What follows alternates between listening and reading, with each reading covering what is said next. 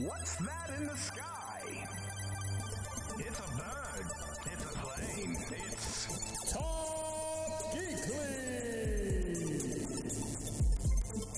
Holy ham and cheese Sundaes, geeks and geekettes. I am Pendragon here, the resident Kryptonian. What type of course- Sun- hold on? What type of Sundaes are you eating? I mean, Oh. I, I don't know, I don't know, man, but it sounded good at the time. I'm Pendragon here, the resident Kryptonian, and you know my good friend, the Gotham Knight, my friend Cody.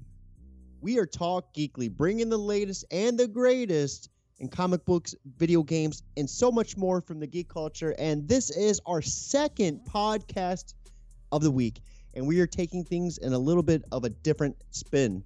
So, what we're doing this time around is not giving you the news, we're not giving you comics. We're actually going to be giving you the Nintendo Direct and BlizzCon. Yeah, you know, um, on the main episode for the week, we talked about so much stuff went down.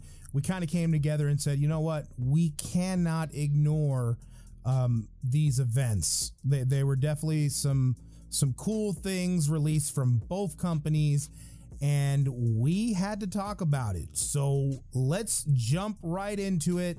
We're talking BlizzConline. We're talking the Nintendo Direct. So, one of the big things for me out of the Nintendo Direct, and I'm just going to start right off with it, was the Legend of Zelda Skyward Sword HD announced. So, that right off the rip, you know, that came a little bit later in the actual Direct, but it kind of threw me off because at first I thought we were getting a Breath of the Wild 2, and a lot of fans did too, just from how everything was out on Twitter and online. But I think there is a little bit of redemption to be seen because this game with it being an HD, you know, HD remake gives us the controls without the need for motion. You could turn that off and that was the big thing with Skyward Sword that everyone hated on the Wii was the constant need to move the controller and and you weren't a- actually able just to play it like you would normally. Now you can resort back to the buttons. I want to say they use the the the Joy-Cons um excuse me the joysticks in a certain manner that's how you're gonna like slash and block and everything but they take away the need for the motion if you desire so with that also being said we got introduced really cool legend of zelda joy-cons. These things look really awesome. I love the design on them my fear on them is they're just going to be scalped and just you know people are going to buy them and sell them for outrageous prices. So i'm hoping to get my pre-orders in asap So obviously you mentioned how it's it's this this game originally wasn't really well received by the community. Do you think that they're gonna run into that same even though they made the changes to the control scheme, do you think that Nintendo might have chosen the wrong game to remaster? Yeah, I mean, uh, there was a lot of, of titles they could have gone after and, and gave better face, you know, facelifts to. Majora's Mask. Yeah, but with that being said, this was a game that's left a bad taste in a lot of people's mouths, and I think it's it's a nice little redemption for them. Even though they're, you know, all- yeah, we did get Majora's Mask on the 3DS, whatever. You know, give us something better. Nah, I- I mean that's that's why I asked for sure. So I mean, what else uh, got you hyped during that Nintendo Direct? Another thing that really pumped the heat for me was Project Triangle Strategy. Now, this was a game that gave me Octopath Traveler meets Final Fantasy Tactics. It has that RPG turn based strategic, just sexiness. Oh my God, the graphics were gorgeous. I just loved everything about it.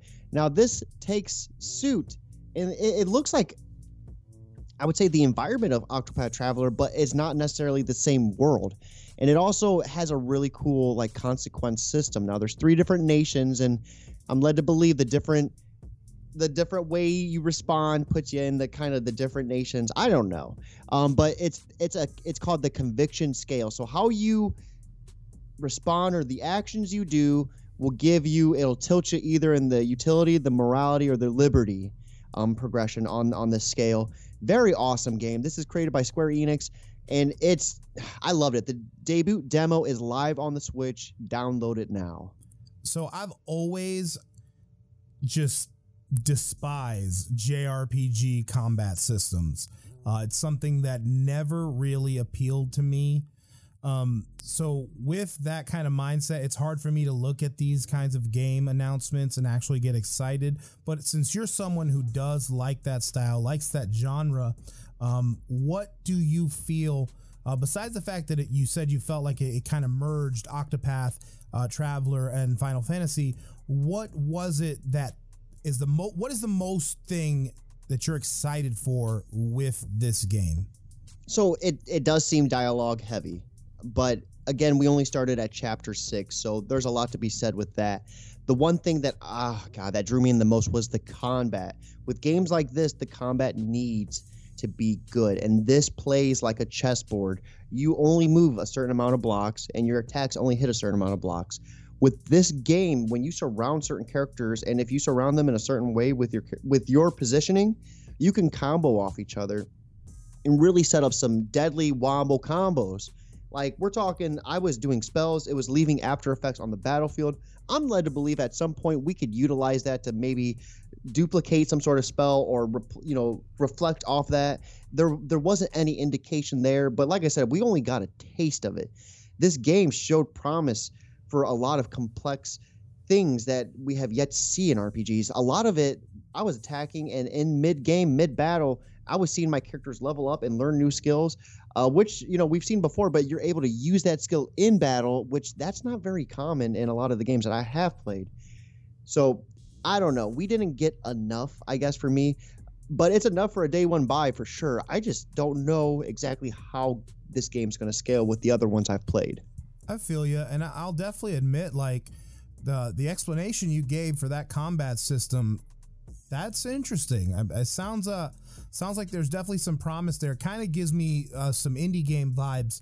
I can't at the moment for for whatever reason it is can't think of the exact name, uh, but there was a game that released uh, last year from an indie developer that had a very similar combat system to what you're talking about, being able to move the character only so many spaces and have uh, abilities chain up between your party. So I, I like that, and I actually want to check this game out, uh, just some of the video and see what's going on with that.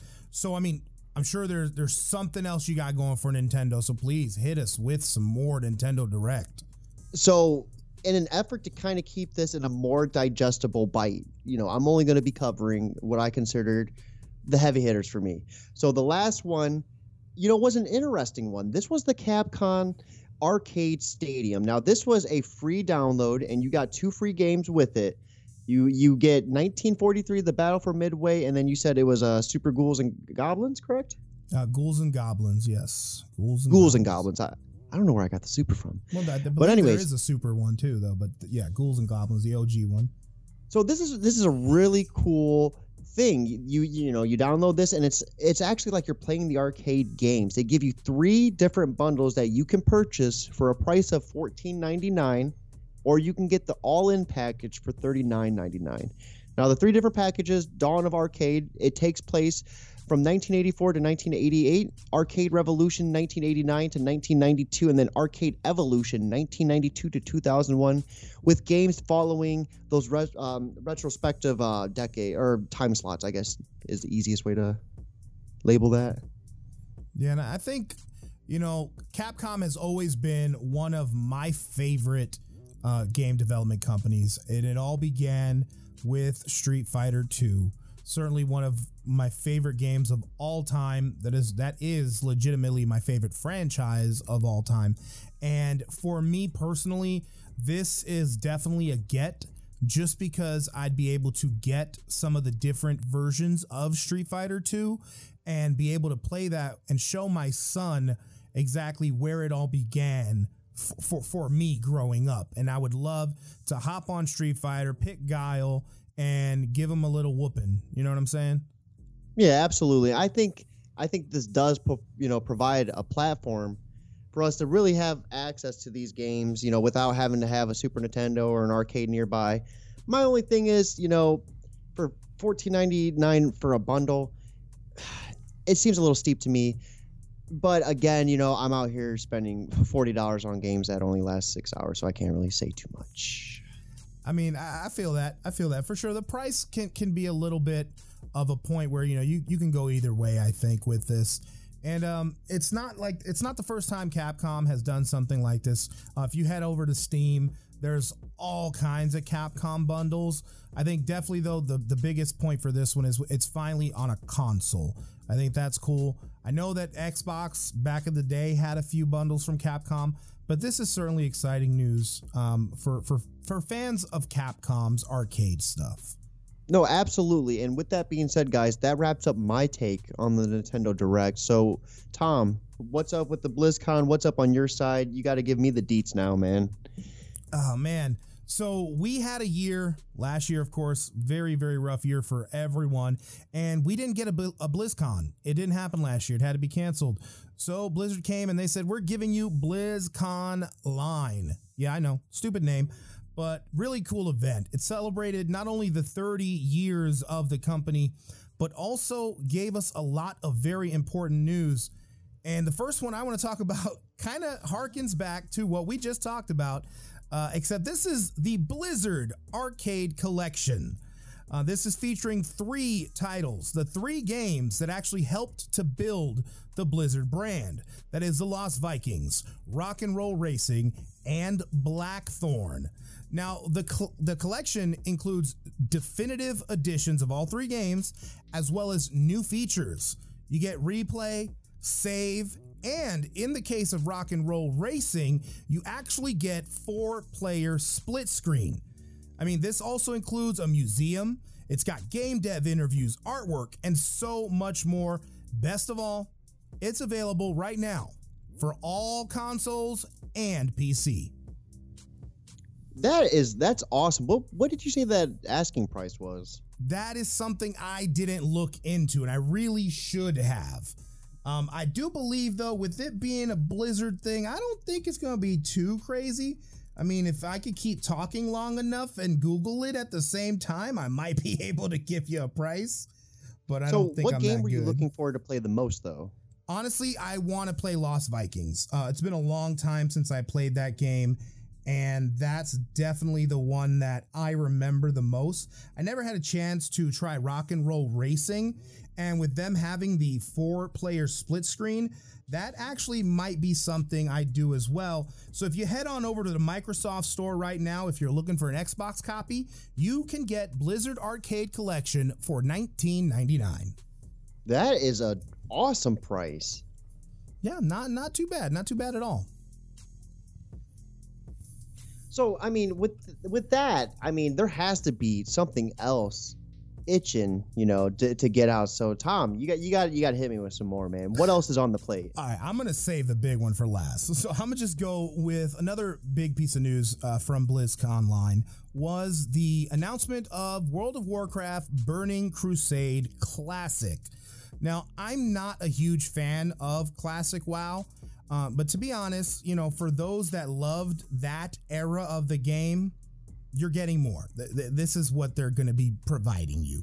You get the Burning Crusade Classic expansion, which launched originally in 2007. Players are going to get to once again experience Outland in all of its low poly glory, but as well, they'll be taking the fight to the Legion and Illidan when they raid the Black Temple.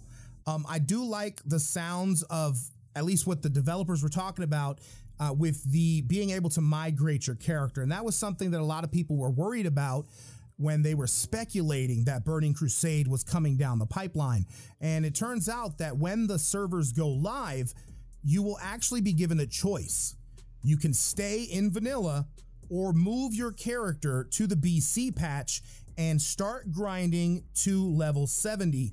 And essentially, the system copies your level 60 character, items, gold, everything you have on them, and brings it over to that new server. And for anyone who actually wants to have both, well, Blizzard is going to allow you to do that. It is a paid service, but I think as far as Blizzard is concerned, this is kind of the thing they've been doing for years. It's not an EA kind of thing where it's like, oh, we want your money. It's just Blizzard offers paid services when people are trying to squeeze a little bit extra out of their game. And I think uh, for, like I said, for people who are fans of Classic, they're to love being able to jump into Burning Crusade. So, what's what's exactly the getup with Burning Cru- Crusade. I'm not very versed with this type of stuff, so I have no idea what is even going on when you're talking about it. To be honest, oh, and I get that. I mean, it takes it takes a special kind of nerd to get into WoW. And I'll be honest with you, uh, when the game first came out, I was one of those people who just was like, no, no, no, no, I will never play that game. And then around 2010, I started playing the game and have been playing it ever since. But uh, Burning Crusade was the second, or sorry, the first expansion of the game. So in the in the vanilla, you got to level 60, you did all the raids, and that was it. And then Burning Crusade came out, taking you to a whole new world, providing you with two new classes that you could play, as well as two new races and of course, going from level 60 to 70. So it's a lot more content added on to that classic game that people still feel nostalgic for. No, I got you, and I can't really say too much. There's games that I play that are old, old, old, and ancient, and by all means, people probably, you know, there there's cults that play it for the you know those games but like that love you just you never let it go. So i can only imagine like the people who are behind this are probably loving every bit of it. So i know you said you have the best for last. I'm dying for you you got to hit it. I think i know what it is and if it is what it what it is i'm excited for it as well. Oh yeah. You, you definitely know what it is. So arguably the game that began blizzard's ascension to the powerhouse studio that it is now is diablo 2 and 20 years since its debut, it's getting resurrected. Diablo 2 Resurrected was announced, and it is a full on HD remaster. And man, seeing the upgrade, it's no joke. They took that God, classic, yeah. oh my, it's gorgeous. They take the classic yeah. isometric sprite based game and gave it a facelift with modern technology, bringing it into the 3D space. Now, what I'm mostly excited about this is I never had a chance to play the original game when it launched. And we talked about this on previous podcasts. So for me, it's like not only do I get to experience this game, but I will get to experience the game from the comfort of my own couch because it's coming to all consoles. It's coming to PC and it will have cross progression. So I can play on my computer, then go into my other room and play on my Xbox. And if I'm really feeling frisky, I can hop on my Nintendo Switch and play it there. Yeah, so as this is this is the one thing I can say. This is a game that I played and fell in love with as a kid growing up. And I just remember spending hours. It was the first PC game I really got to dive into as a teenager. And it was at my sister's house. And I remember I would knock it off that PC to save my life. Was pouring hours into it as a barbarian build, learning the very, very harsh realities of online playing, getting duped into dropping weapons, thinking I'm being sly, duplicating my weapon, thinking I'm going to be awesome, and then someone just taking off with everything. Um, I love it, man, and I'm so excited to see it come to light again. And not only that, but you could change between the both the classic and the new versions. I I love it. I love it, and I cannot wait for it to drop. And maybe maybe we could do a very special Talk Geekly, you know, presentation on it where we play together. I think that would be a lot of fun. I don't know if they're doing well, I, yeah, they're they're not doing cross-platform, which kind of sucks.